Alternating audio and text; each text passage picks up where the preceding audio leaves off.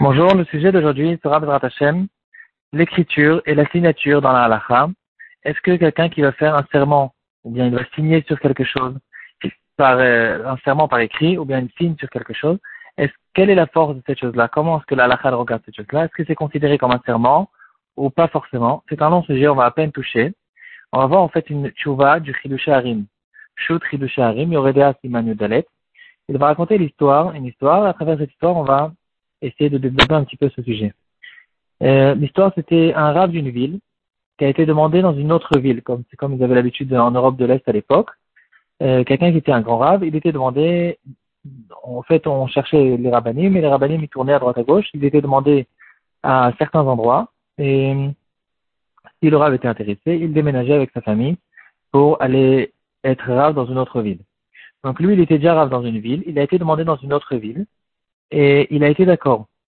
Donc ils lui ont donné un délai jusqu'à quand il, il, va venir chez eux. Il aura, il écrit toute une lettre et signé que euh, il s'engage, il prend sur lui de déménager, de venir être rave dans leur ville jusqu'à telle et telle date.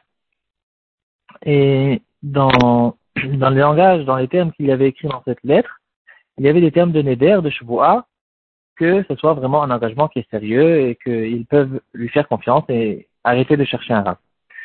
Euh, donc le rab, il s'apprêtait à déménager. Il a commencé à faire tous les cartons, tout, ce qui, tout, qu'il fallait pour s'organiser au déménagement. Et apparemment, quand il a rangé toute sa maison, il a trouvé un autre papier qu'il avait écrit des dizaines d'années plus tôt. C'était au fait une photocopie d'un papier qu'il avait écrit lorsqu'il était venu dans cette ville, la ville où il se trouve maintenant, euh, il, est, leur avait écrit que il euh, vient être rave dans leur ville et il avait signé là-bas sur un papier qu'il sera leur rave pour tout jamais, pour tout le temps. Et là-bas aussi, il y avait des langages de Kiatkaf. Kiatkaf, c'est une sorte de choix. Et donc, il se posait la question maintenant, il était coincé entre ces deux papiers le papier qu'il s'engageait en chevois pour déménager, pour être rave dans la deuxième ville, et le papier qu'il avait écrit il y a des dizaines d'années qu'il devait être le rave de la ville où il se trouve maintenant. Il y avait quand même une différence entre ces deux papiers. Le premier papier, c'était un papier qui lui, qui ont, euh, que les gens de la ville, de là où il se trouve maintenant, ils l'ont fait signer sur un papier qui était déjà écrit. Tout le papier était déjà écrit. Ils lui ont demandé de signer. Lui, il a juste signé. Le deuxième papier, c'est différent. C'était une lettre qu'il leur avait écrite et c'était lui qui avait tout écrit. Est-ce que le deuxième papier est le plus fort? Est-ce qu'une signature, c'est exactement comme si qu'on avait, quand je signe sur quelque chose, est-ce que c'est comme si j'avais tout écrit? Ou bien non, si j'écris tout, c'est quelque chose qui est plus fort. Ou bien peut-être que les deux papiers ne sont pas vraiment considérés comme une voix, parce qu'une voix, ça se fait qu'avec la parole et pas avec les signatures. Que, comment comment on, on, juge ce sujet? Euh, Celui qui a envoyé la question au cri de Shaharim, il était, apparemment, il était intéressé que ce rave euh, déménage et qu'il vienne dans la deuxième ville. Donc, il cherchait au fait des arguments pour que, pour dire que le deuxième papier, c'est le papier le, le, le, meilleur, le, le, plus fort, le, principal. Alors, il a donné deux arguments. Il a dit que, euh, normalement, euh, une signature toute seule, il était intéressé de dire que la signature toute seule, n'est pas considéré vraiment comme un engagement qui est très fort, parce que, comme on a vu dans notre sugia, quelqu'un qui fait une afarat edarim, un mari qui fait une afarat edarim que avec un gilouidat, ça marche pas. On a dit qu'il faut, quand on fait afarat edarim, il faut qu'il le dise clairement. Il y a une différence entre le kiyum et la afara. Le kiyum, il suffit qu'il le fasse dans, sa tête, mais la afara, il faut le dire clairement. Et donc, si c'est comme ça, s'il n'y a pas eu de parole, c'est comme les nedarim eux-mêmes, la afara, s'il n'y a pas de parole, c'est pas considéré comme un neder. Et donc ici, il était intéressé de dire que le papier sur lequel il avait signé il y a des dizaines d'années sur la, ville de maintenant n'est pas considéré vraiment comme un engagement qui l'oblige. Et donc maintenant, s'il est intéressé de déménager, il peut déménager. Le deuxième argument qu'il lui avait donné, euh, c'est que de, manière générale, un neder, il a besoin d'être dit par la bouche. Et euh, un, une chose qui a été écrite. Ah, excusez-moi. Euh, euh, le deuxième argument que, en fait, c'est lui qui a posé la question au de Sharim, qui a envoyé la question, il avait un deuxième argument pour dire qu'il faut faire la différence entre un, une lettre qui a été écrite en entier et quelqu'un qui a fait qu'une signature. Il dit que quelqu'un qui a fait qu'une signature, c'est d'accord, c'est une signature, c'est bien bon, mais c'est pas plus que ça. Par contre, quelqu'un qui a écrit, alors on a retrouvé dans plusieurs endroits dans la Torah que quelqu'un qui écrit, c'est considéré pratiquement comme une parole. Pourquoi? Parce que quand quelqu'un écrit, en général, euh, on a l'habitude machinalement, quand on écrit, on le, on le, on, lit, on dit à haute voix ce qu'on écrit, et donc c'est comme ça l'habitude, et donc c'est carrément considéré comme une voix. Donc le papier qu'il a écrit à la deuxième ville, il a écrit en entier, et donc c'est considéré comme ce qu'il avait dit. On suppose que sûrement il a même prononcé la voix, et si c'est comme ça, bien sûr que c'est le deuxième papier qui est principal, et le premier papier qui était qu'une signature, il, euh, on doit le, mépriser et il n'est pas considéré vraiment comme un, engagement. Cette chose-là, on la trouve à propos de Birkot Torah. Est-ce que quelqu'un qui a l'habitude d'écrire des chez Torah le matin, euh, est-ce qu'il a besoin de faire Birkot Torah avant d'écrire ou bien non? Hmm, L'écriture, c'est pas considéré encore comme vraiment comme une étude.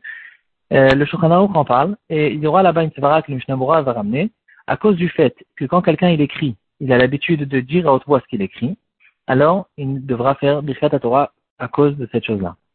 Donc en tout cas, ça c'était les arguments que, qui ont été envoyés au Chidush Harim. Le Chidush Harim n'a pas été d'accord avec ça. Il dit que les deux papiers sont des engagements complets. Donc que ce soit la signature qu'il avait fait à l'époque ou que ce soit la lettre qu'il a écrite maintenant avec la signature, c'est les deux des engagements qui sont des engagements complets. On ne dit pas que pour les Nedarim, euh, c'est considéré vraiment comme un Neder. Donc, euh, ce sera par exemple une nafkamina pour quelqu'un qui a signé sur un papier qu'il va donner de la ou a signé à la banque qu'il va donner toutes les, tous les mois une certaine somme pour quelque chose de staka. Cette signature, c'est quelque chose qui est un vrai engagement. C'est un, engagement de Nedarim et c'est quelque chose qui est très sérieux. Et donc, il dira que si c'est comme ça, puisque les deux papiers, il y a ici un engagement, alors bien sûr que l'engagement, le premier engagement, c'est celui-là qui va être plus fort, pour deux raisons. Premièrement, euh, tout le, deuxième engagement qui a été fait, le deuxième papier qu'il a, il a écrit à la deuxième ville, euh, elle, ça a été écrit par erreur, parce que à cause du fait qu'il avait complètement oublié qu'il s'était engagé d'être rave de cette ville pour toujours, c'est à cause de ça qu'il s'est permis de maintenant prendre un, nouvel engagement pour la deuxième ville. C'est quelque chose, c'est un engagement qui a été fait par erreur. Même à propos des Nédarim, on a déjà vu cette chose-là. Un Néder qui a été fait par erreur, c'est pas considéré comme un Néder. Deuxièmement, même si on dit que le deuxième engagement il peut être valable, peut-être pour une raison ou une autre, si on n'est pas d'accord avec le, la première raison, alors bien sûr que toujours c'est la première, le premier engagement qui est plus important. Il ne peut pas déraciner ce premier engagement. Il est censé être rave de cette ville pour toujours et euh, il est au fait, il, il, est, il a un honnête, il a une contrainte de ne pas pouvoir faire le deuxième engagement qu'il a donné à la deuxième ville. Euh, la preuve que celui qui a envoyé la question a donné de notre Sugia, qu'on a vu qu'à propos d'Afarat et d'Arim, il ne suffit pas de le faire dans la tête. Et donc, on voit qu'il faut faut faire un maasé. Donc, lui, il est intéressé de dire, si c'est comme ça, une écriture, c'est rien du tout, une signature, c'est rien du tout. Il faut parler. Et quand on ne parle pas, il n'y a pas de neder. Le Harim n'est pas du tout d'accord avec ça. Il va dire au contraire, dans notre Suga, il y a une preuve contraire. Pourquoi? Parce qu'on a vu dans la Farat et Darim que malgré le fait que normalement il faut le dire clairement avec la bouche, mais la Gemara dit que c'est pas la raison pour laquelle il faut le dire avec la bouche, c'est parce qu'on est censé voir extérieurement quelles sont ses intentions. Il ne suffit pas d'avoir des intentions dans la tête, il faut le dévoiler extérieurement. Et donc c'est la raison pour laquelle une femme qui a, dit euh, je ne vais pas manger et quand son mari lui propose plus tard un, verre d'eau ou quelque chose à manger, ici il y a déjà une afara, puisque dans sa tête il est intéressé de déraciner ce neder, de le faire sauter, et puis en plus de ça, extérieurement, il lui propose quelque chose à manger qui est contre son neder, donc il montre clairement qu'il n'est pas d'accord avec ce neder, et de cette manière-là, il le fait sauter. Donc ici aussi, quelqu'un qui signe sur un papier, quelqu'un qui écrit une lettre et qui prend un engagement même par écrit, alors on considère cette chose-là comme un neder, parce qu'il a fait une action qui est claire, il a dévoilé ses intentions extérieurement, qu'il est intéressé de s'engager sur cette chose-là, et donc, quand on dit que le neder, il faut le faire avec la bouche, c'est pas parce qu'il y a une halakha de le faire avec la bouche, c'est pas comme, par exemple, euh, on va donner un exemple, quelqu'un qui fait Birkat Amazon par écrit. Il n'a pas envie de dire à haute voix, il écrit le Birkat Amazon, il écrit le Kriyat ou l'Amida. Bien sûr, on sait, on sait que c'est pas valable, c'est rien du tout.